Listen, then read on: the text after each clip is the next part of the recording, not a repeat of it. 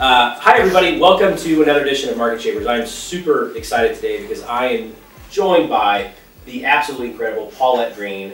And we have done this before, but you were the one asking me questions. So I'm happy to return the favor and have you on so I can ask you some questions. So, one, thanks for agreeing to do this. It's my pleasure. Awesome.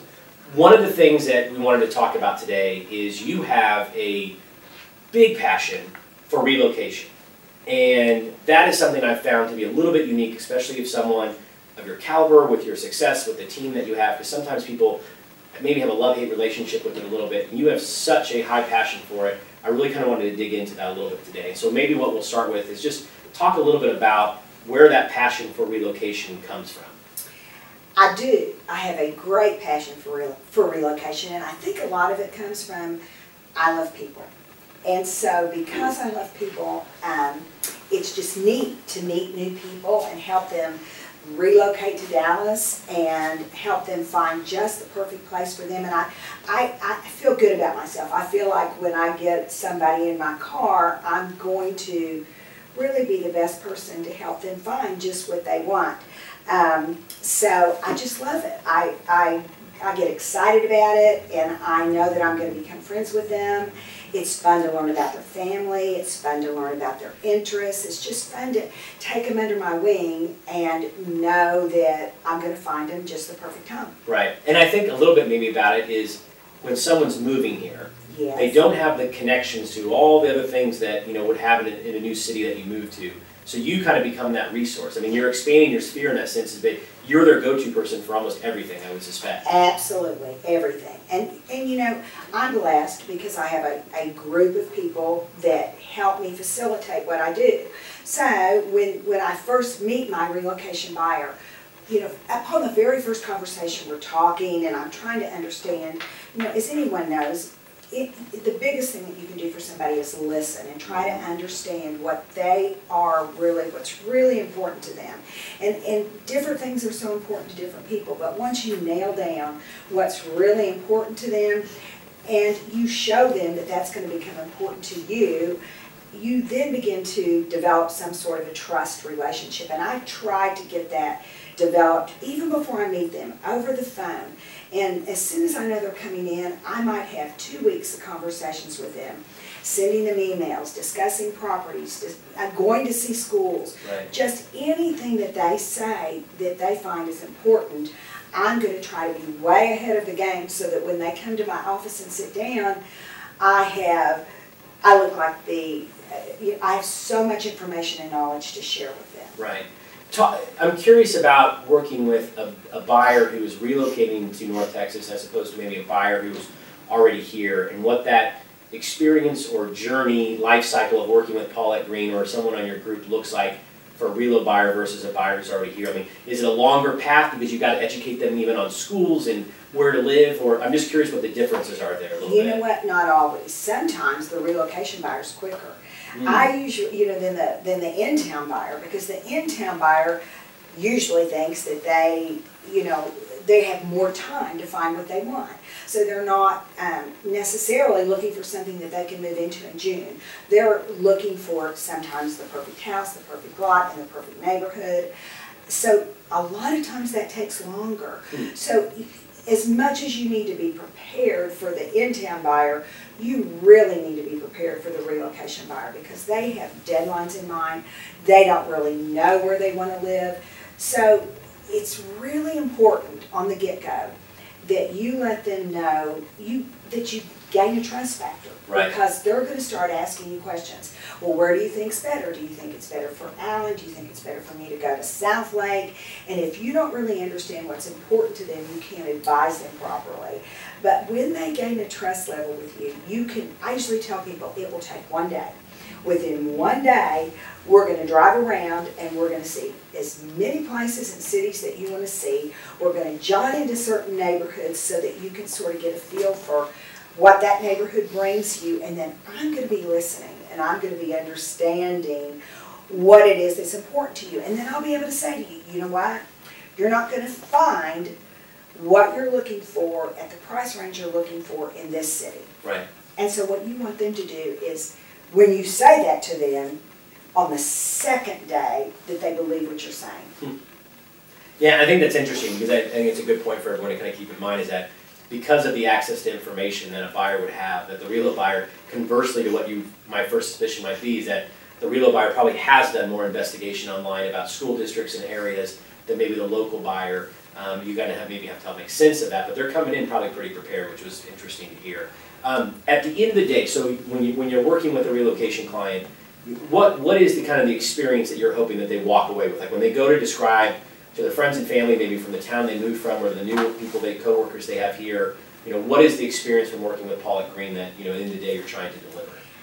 My prayer is that when they are through working with me, that they're gonna say, don't tell somebody else, you've got to use Paulette, and here's why. First of all, you can trust her. She's gonna tell you the truth. She's knowledgeable. She knows what she's talking about. She has a lot of experience, and you're gonna feel like you are her only customer, even though Hmm. she's got a lot of customers. Right. You are gonna feel like her top priority. And that's really what I hope they can go back and say. I think it's a great, it's a great way to phrase it, it's awesome. And, and you missed one thing though. She also brings you food. I- So go ahead and just tell everybody what just happened, what were you just asked from, from one of Um, the relo buyers? It was, it was special. Um, I was, uh, it was Saturday and one of my customers called and go, Paulette, I know this is a strange request. Are you busy? And I said, well, no, no, what do you need? And she said, well, you're not gonna believe this, but my husband is in the house and the moving trucks are behind him and he can't get his car out and he's hungry. Is there any way you could take him lunch? And I said, well, of course. Um, just me a minute. She said, well, call him because he'll tell you exactly what he wants. So I picked up the phone and I called him and I go, hey, what can I bring you for lunch? And he goes, I want 12 cheeseburgers and six orders of fries. And I said, you're kidding, right? 12 cheeseburgers? And he goes, yeah, I've got to feed the movers, Paulette. And I said, oh, I'm right there. I'll be right there. So there I went, 12 cheese, 12 cheeseburgers. But you know, I know that sounds silly. Um, No, I'm just getting hungry right now, yeah, actually, so, no. yeah. But the thing is, it really is, I mean, about service. Yeah. No matter what he would have asked, I would have done it. And, you know, 12, 12 cheeseburgers through McDonald's, it was quick Yeah, and it was cheap, so it was not a problem. But, you know, um, the other thing I didn't mention is that I always tell people, you know, you might think that this relationship's gonna end, but you're gonna hear from me monthly. You are gonna get things from me all the time. And so this is, this is just the beginning right. of a long-term relationship. So we've talked a little bit about the fact that you do manage a, a large real estate group, and so I'm curious about the challenges that come along with that. When you have someone on your team to ensure that you distill down that the Paulette Greene experience, so that when that team member is working with a client, the client is getting the experience of the Paulette Greene group, and so there's a consistent experience across everybody who's part of your group. So maybe explain a little bit how you do that. Chris, the, the first thing I think that happens is when I bring someone to the group, I tell them, you know, we have to think alike. Our mindset has to, has to be the same about how we view people, about how we view service, about how we have patience, because the things that are, that I, the way I treat people is just an innate part of who I am. Yeah. So, you know, you can't have somebody in your group or on your team that doesn't have that same sort of level of commitment to others. So if somebody would find it, uh, you know, if somebody is um, not a grateful person or doesn't feel, um, doesn't view business as grateful and people as important and doesn't have a level of service and wanting to take care of people, they're the wrong person for my Right. group. So you gotta have the value alignment between the two of you. Absolutely, absolutely. You know, you can, you can train people to do a lot of things, but you, it's hard to change the core of a person. Yeah. So, um, that's the first step. And then I really, really, really try to lead by example. I mean, every single day and every single thing I say, as my group hears me talking to other realtors, as my group hears me talking to my customers, you know, I try to lead by example because if I'm not treating people the way I expect them to treat Right. people, then it's just not gonna filter down. But it's really not an option for me, you know.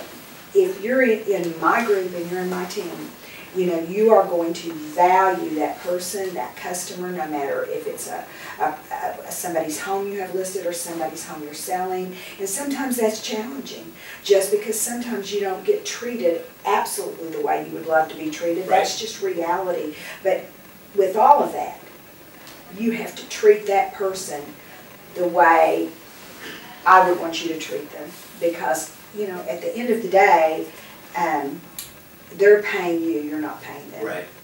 Well, and even beyond, you know, having your own real estate group or team, um, you know, we are all part of the Ebby Halliday family of companies, including David Green Miller and Williams Trew. And um, the way one of us behaves is reflected upon all of us. And so you might lead your team by example, but you're a great leader by example for our entire company.